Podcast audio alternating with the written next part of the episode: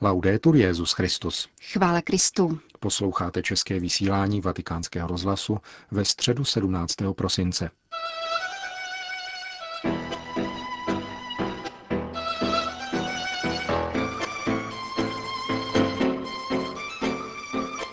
Na svatopetrském náměstí se dnes dopoledne sešlo asi 20 tisíc lidí na poslední letošní generální audienci, která se shodou okolností konala v den papežových 78. narozenin.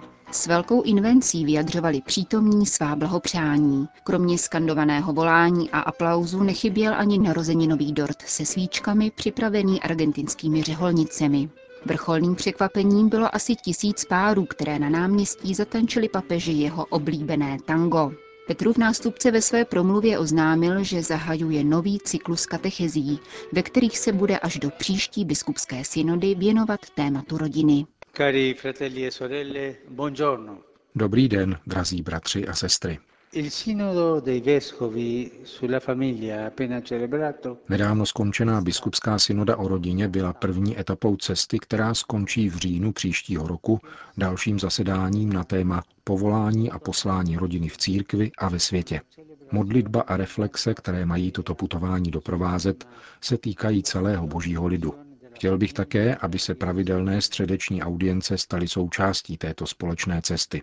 Rozhodl jsem se proto uvažovat během tohoto roku spolu s vámi právě o rodině. O tomto velkém daru, který pán daroval světu hned na počátku, když Adamovi a Evě svěřil poslání množit se a naplnit zemi. Onom daru, který Ježíš potvrdil a spečetil svým evangeliem. E la vicinanza del Natale accende su questo mistero Blízkost Vánoc začíná osvěcovat toto tajemství velkým světlem. Vtělení Božího Syna otevírá nový počátek všeobecných dějin muže a ženy. A tento nový počátek nastává v lůně rodiny v Nazaretu. Ježíš se narodil v rodině. Mohl přijít okázale, jako válečník či panovník. Ne, přišel do rodiny jako dítě. Je důležité nazírat v jesličkách tuto překrásnou scénu. Bůh se rozhodl narodit se v lidské rodině, kterou utvořil on sám. Utvořil ji v odlehlé vesnici na periferii římské říše. Nikoli v Římě, který byl hlavním městem této říše, nikoli v nějakém velkém městě, nýbrž na téměř neviditelné periferii, která měla dokonce poněkud nedobrou pověst. Evangelia to zmiňují téměř příslovečně. Může z Nazareta vzejít něco dobrého? V mnoha částech světa tak možná ještě mluvíme, když slyšíme zmínku o nějakém periferním místě velkého města. A přece právě tam, v této periferii Velké říše, se začalo dít to nejsvětější a nejlepší, totiž dějiny Ježíše mezi lidmi. A tam se nacházela tato rodina. Ježíš zůstal na této periferii 30 let. Evangelista Lukáš zhrnuje toto období takto. Ježíš je poslouchal, tedy Marii a Josefa. Někdo by mohl říci, tento Bůh, který nás přišel zachránit, ztratil 30 let na této periferii s nevalnou pověstí. Ztratil 30 let. Tak to chtěl. Ježíšovou cestou byla ona rodina. Jeho matka to všechno uchovávala ve svém srdci. Ježíš pak prospíval moudrostí, věkem a oblibou u Boha i u lidí. Není řeč o zázracích či uzdraveních, kázáních. Žádné tehdy nepronesl. Nemluví se o zástupech, které by za ním proudily. Zdá se, že v Nazaretu všechno probíhalo normálně, podle zvyklostí zbožné a činorodé izraelské rodiny. Pracovalo se, maminka vařila, pečovala o všechny domácí věci, žehlila košile, to, co každá maminka. Tatínek, tesař, pracoval a učil pracovat syna. 30 let. Někdo možná řekne, ale to je plítvání, otče. Boží cesty jsou tajemné. Důležitá tam ale byla rodina. A to nebylo plítvání. Byli to velcí svědci. Maria, nejsvětější žena, neposkvrněná. Josef, spravedlivý muž. Rodina. Určitě by nás dojalo vyprávění o tom, jak se dospívající Ježíš účastnil náboženských schromáždění a jak plnil povinnosti společenského života. Kdybychom znali, jak jako mladý dělník pracoval spolu s Josefem a jakým způsobem naslouchal písmu, modlil se žalmy a jak se choval v mnoha jiných okolnostech všedního života. Evangelia ve svojí strohosti nepodávají o Ježíšově dospívání nic a ponechávají tento úkol našemu láskyplnému rozjímání. Cestou této představivosti se vydalo umění, literatura a hudba. Není jistě obtížné představit si, co mohou maminky chápat z marijných starostí o tohoto syna. A co by si mohli tatínkové vzít z příkladu spravedlivého muže, Josefa, který věnoval svůj život opatrování a ochraně dítěte a manželky, své rodiny, ve svízelných dobách. A nemluví o tom, jak by mládež mohla být povzbuzena mladistvím Ježíšem v chápání nezbytnosti a krásy péče, o svoje nejhlubší povolání a své velké sny. A Ježíš během těchto 30 let rozvíjel povolání, kvůli kterému jej otec poslal. Ježíš v té době nikdy neklesal na mysli, nýbrž rostkl v odvaze, aby pokračoval ve svém poslání. E Každá křesťanská rodina, jako to dělali Marie a Josef, může v první řadě přijímat Ježíše, naslouchat mu, mluvit s ním, opatrovat jej, chránit jej a růst spolu s ním a tak vylepšovat svět. Učiňme ve svém srdci a ve svých dnech místo pánu.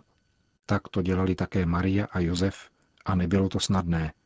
Kolik jen těžkostí museli překonat. Nebyla to nějaká fingovaná rodina. Nebyla nereálná. Nazarecká rodina nás zavazuje, abychom objevili povolání a poslání rodiny. Každé rodiny. A jako je tomu během těchto 30 let v Nazaretu, tak to může být také u nás.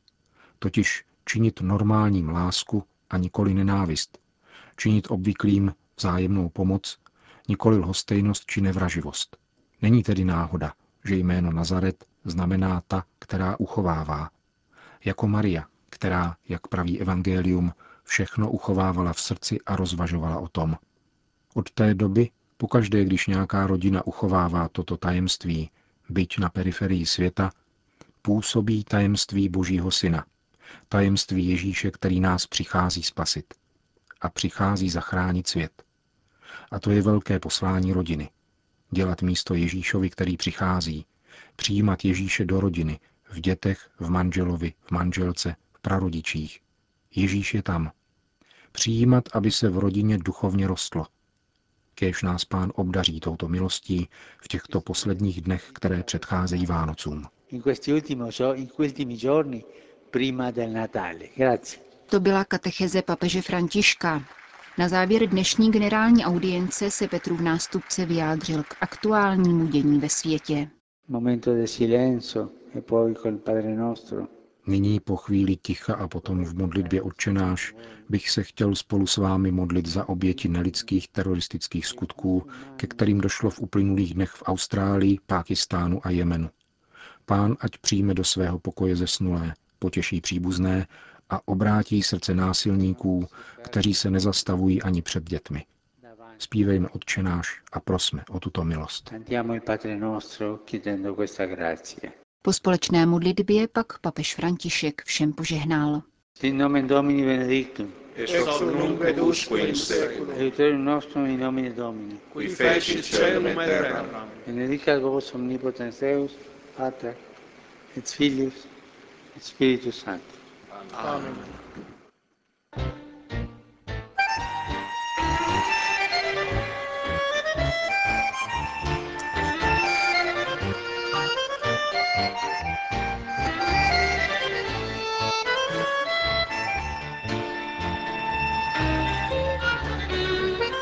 Papež František, tak jak ho dnes známe, by neexistoval bez dvou let intenzivní formace v jezuitském noviciátě argentinského města Córdoba a bez pozdějších dvou let vnitřního očišťování, která prožil v témže městě jako obyvatel řeholního domu Tovaristva Ježíšova.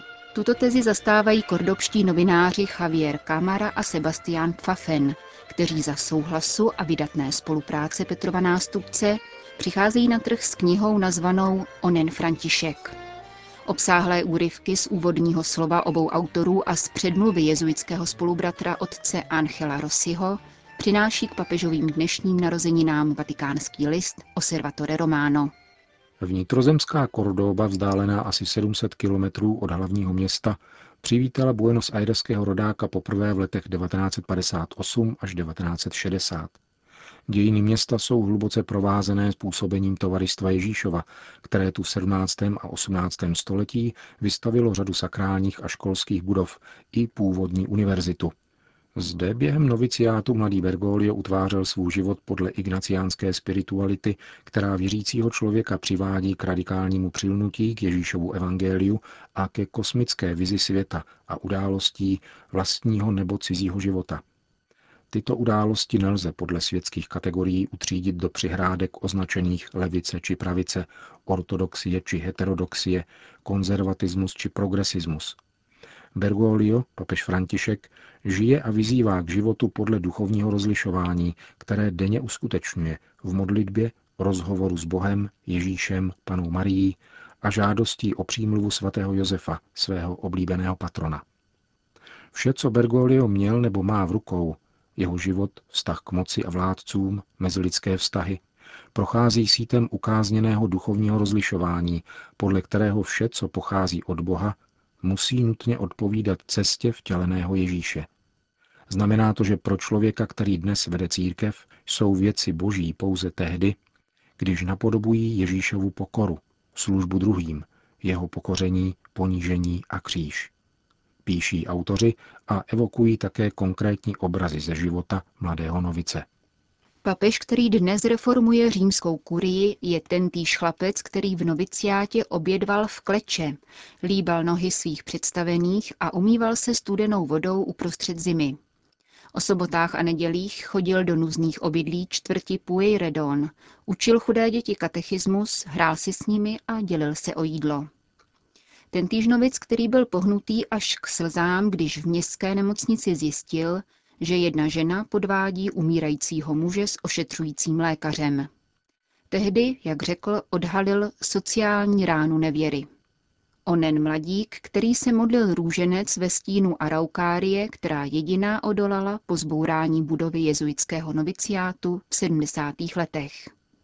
Druhý kordobský pobyt se datuje léty 1990 až 1992 a provázel jej zcela odlišné okolnosti.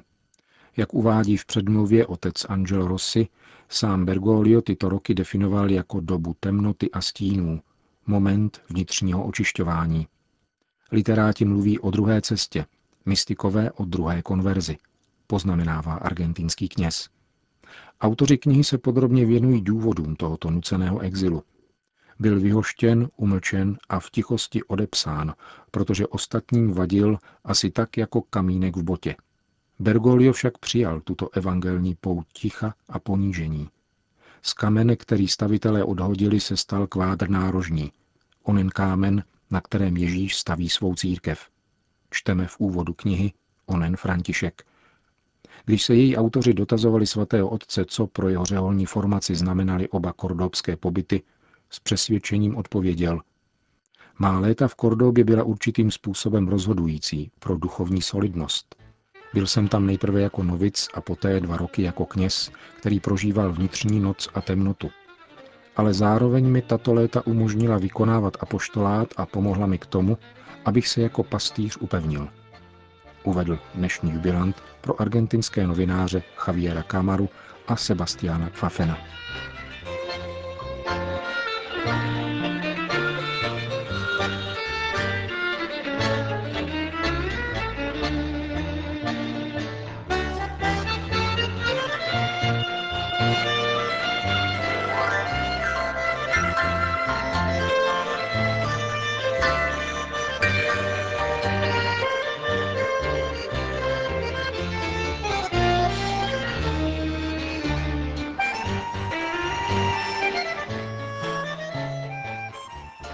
Končíme české vysílání vatikánského rozhlasu.